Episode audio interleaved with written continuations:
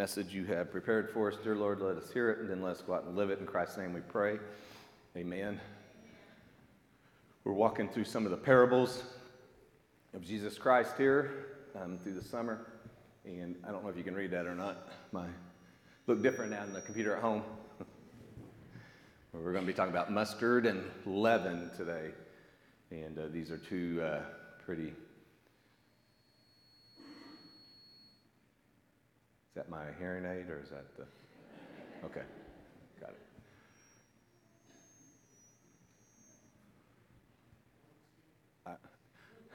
I'll try to stand still, but I kind of shake a little bit. I'll just let, I'll just let you know. yep, all right. I'll just stay over here, right, right in this spot right here. Yeah, there you go, right there. All right. So um, these are two pretty important parables.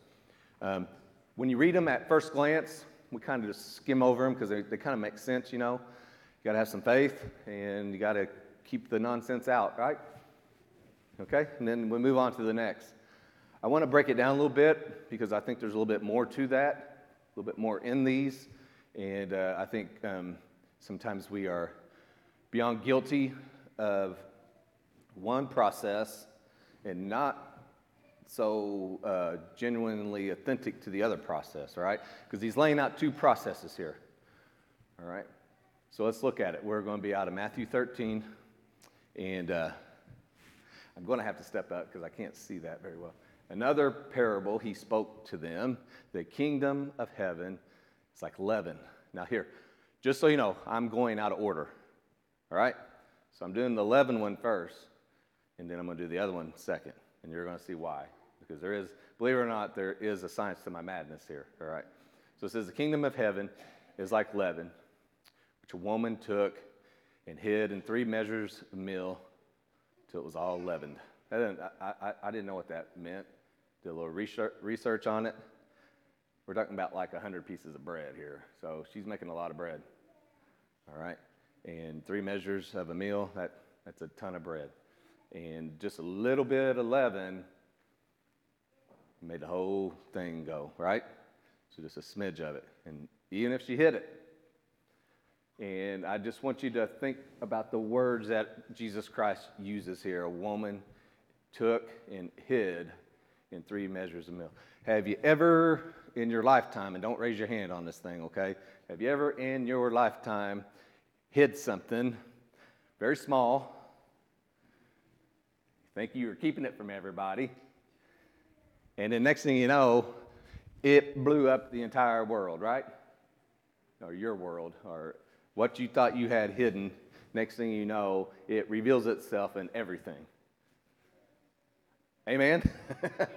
okay, you don't want to say amen on that one, do you? Because that, that one's pretty true. All right. So remember, when you read the Bible, the words are in there and they're in there on purpose. And the words that he uses, especially when Jesus speaks, he is speaking words that are spoken very deliberately. And he doesn't shoot from the hip. Jesus Christ uses deliberate words. Okay? So that is what we're talking about here is little leaven. It messed up the entire hundred pieces of bread. All right, so here is the process that we go through. All right. Doubt. Anybody deal with doubt? I mean, my goodness. Doubt is a horrible thing. And doubt, it is the seeds that give life to fear. Okay?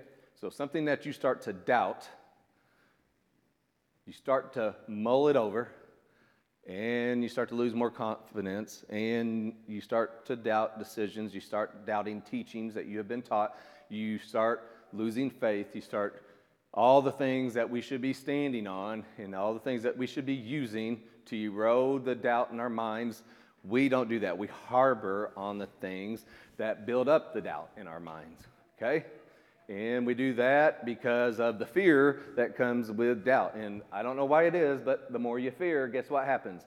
The more you doubt. Okay? And then this fear is the death of faith. So just know in your lifetime from here on out, which you, mm, I'm not teaching anything that hasn't already been taught, you know, we're not inventing wheels here, okay? But here's what happens make sure that you understand, make sure that you tell yourself that when you start to get in a position of doubt, what you're doing is you are simultaneously killing the ability to have faith. All right? And in order to get through this life in a Christian, positive way, guess what you need? Faith. And it's hard to do when you are giving birth to the doubts in your life, which are choking out the faith. All right? And then once we have the death of faith in our life, then guess what happens? We start to try to avoid our fears because they are, we have figured out, they are the things that are killing our faith. All right? And then when we can't do that, guess what sets in? Anxiety. Anybody deal with anxiety? I do. Okay? All right? I deal with a lot of anxiety. Okay? And in my progression of my illness, guess what? One of the side effects of all the medicines I take, plus one of the great things that comes with this illness anxiety. It's the gift that keeps on giving, okay? And so we are given life to our anxiety, and anxiety will cause you to settle into inaction because guess what? You don't have the faith to take the, take the steps needed to do the things you're being asked to because of the fears, because of the anxiety, and because of the lack of faith in the doubt that is. Am I summarizing it okay? Am I getting there? Because this is uh, this is first hand account here. All right, this is life in Aaron Phelps's head. Enjoyable, isn't it? Huh? You guys want to come up and live in my head with me? no, I don't either. I'm trying to get out of it myself. All right. Inaction leads to separation from people, and it also brings you that wonderful thing called isolation. And we have talked about it last week. We talked about last week in Sunday school. We talked about it again this week in Sunday school. Christianity is a religion of relationships. The first one starts with Jesus Christ, okay?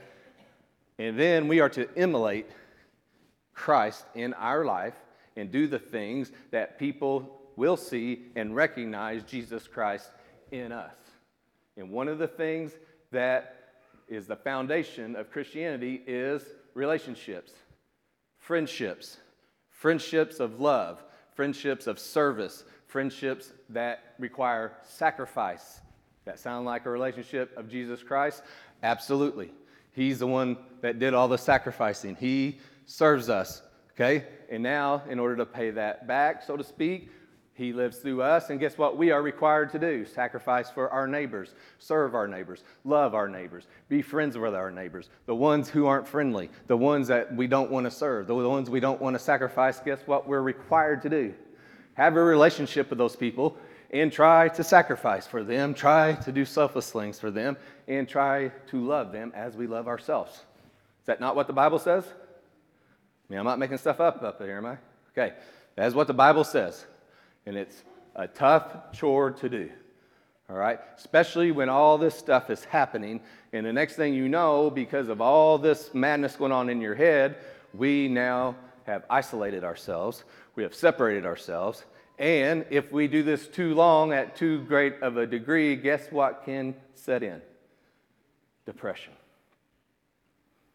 And then once you get to depression, guess what happens? You get what I call the cocoon where you wrap yourself up and you disappear. And then comes the feeling of total failure. You guys are quiet. Is, are you quiet because it's real? Okay. All right. I'm hitting some nerves, right? Because I, yeah, you should have had to write this. That's how I typed it. Just get punching myself in the head, right? This is what happens with just a little leaven. There's a scripture that's in the Bible. It says, uh, when bad times come, if you don't address it quickly enough, guess what happens? You give the foothold, you give the devil a foothold. Can't shut the door, can't shut him out. He gets his foot in it. And then guess what happens? He starts lying to you. And the longer it takes to reconcile that issue, the bigger the problem develops into, right? Okay, all right. So that's going on too, all this. And total failure, that's a bad deal. So, when we feel like a total failure, we have convinced ourselves exactly what we predicted we were going to do. And the whole reason why we're at the place where we are is because we failed to have faith. That's where it all started. Okay? So that's the first parable. Now I'm going to go back, or the second parable. Now I'm going to go back to the first one. And it says, another parable he put forth to them, saying, The kingdom of heaven is like a mustard seed, which a man took. He sowed it in his field, which indeed is the least of all the seeds, but when it has grown and it is greater than all the other herbs and becomes a tree, like a bush, and it's so big and it is so plentiful as a plant that guess what happens? The birds come and they nest in it. That's how big this one little mustard seed grows into. All right? You want to see a mustard seed come in, and the birds come in, and there's a mustard seed. There's how big. That's not life size, by the way. That's, that'd be a big finger, all right? okay. But that's what a mustard seed looks like. Okay? And the Bible said if you had the faith, Jesus says if you had the faith of a mustard seed, you could tell a mountain to move and it would move. So just a little bit of leaven caused all that madness. Guess what? Just a little bit of faith does. Huh? Faith is the seed that develops the root ball. Can't say root, the root ball. I, I call it a root ball, okay? So it's a root ball, and the root ball is our anchor that holds us to Jesus Christ, all right? Who needs an anchor to Jesus Christ right now? Huh? When you're going through the trials and tribulations and the storms of life are just hitting you, who would like to have an anchor in Jesus Christ? Amen? All right? And we were talking about Revelation up here in the song. You know, in the book of Revelation, it talks about the crystal sea. You know why it's called the crystal sea? There's no waves because there's no problems. There's no issues up there. It's no waves, no problems. It's just like a crystal sea. Smooth sailing for the rest of your life. Amen? But until then, you need an anchor.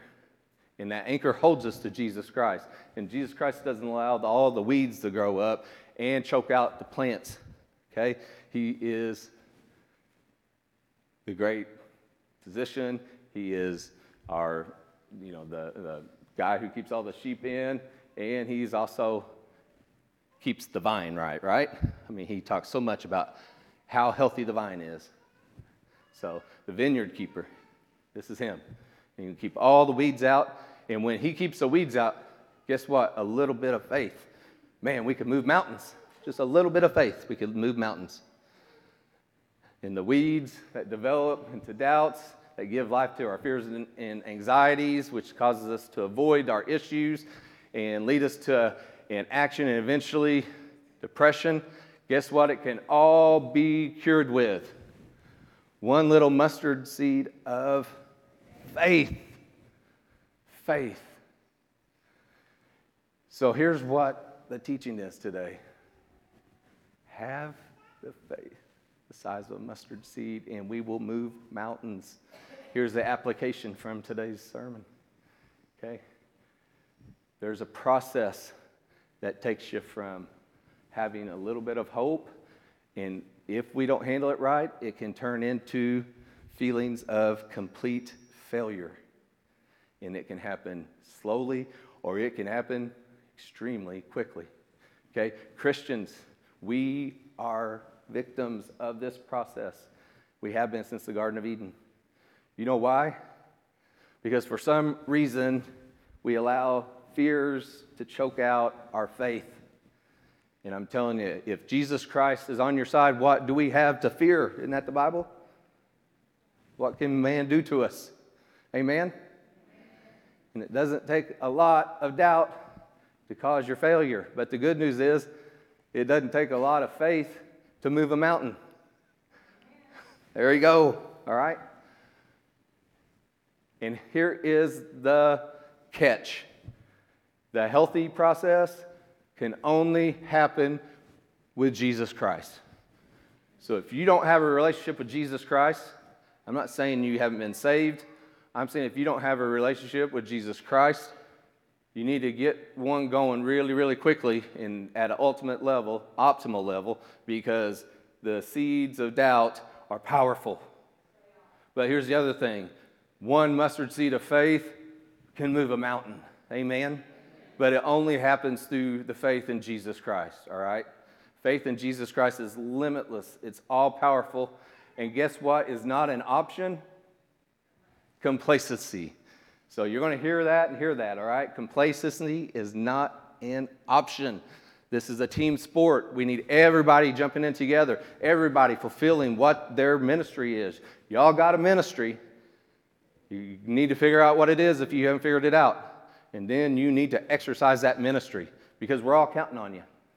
And we can't be the best church, the best community, the best families until everyone is operating on high levels with their ministry. Amen? Because this town needs it. This town needs it, all right? When I wasn't driving, I'm driving. Did you guys know that? Yeah. So watch out again, all right? but when I wasn't driving, I got to do that little walk from my office to Big John's or to Dollar Store or Rock One or Huck's or whatever was going on there. And there's a lot of there's a lot of people that make that circle there. and some of them, uh, I don't know if you know, they look like they don't have jobs, but they have jobs. They're selling stuff out of backpacks. and I got to be friends with some of them. Hey, Roger. Hey, Aaron. How's it going? Good. You selling anything today? Yep, I'm not Roger. Nobody's buying anything from me today. We're laugh shouldn't laugh about that probably. I don't know. But if you can't laugh about some things, you know, this life's too short. But I'm just telling you, this town needs it. There's there's some bad going on in this town, okay? it, it is destructive.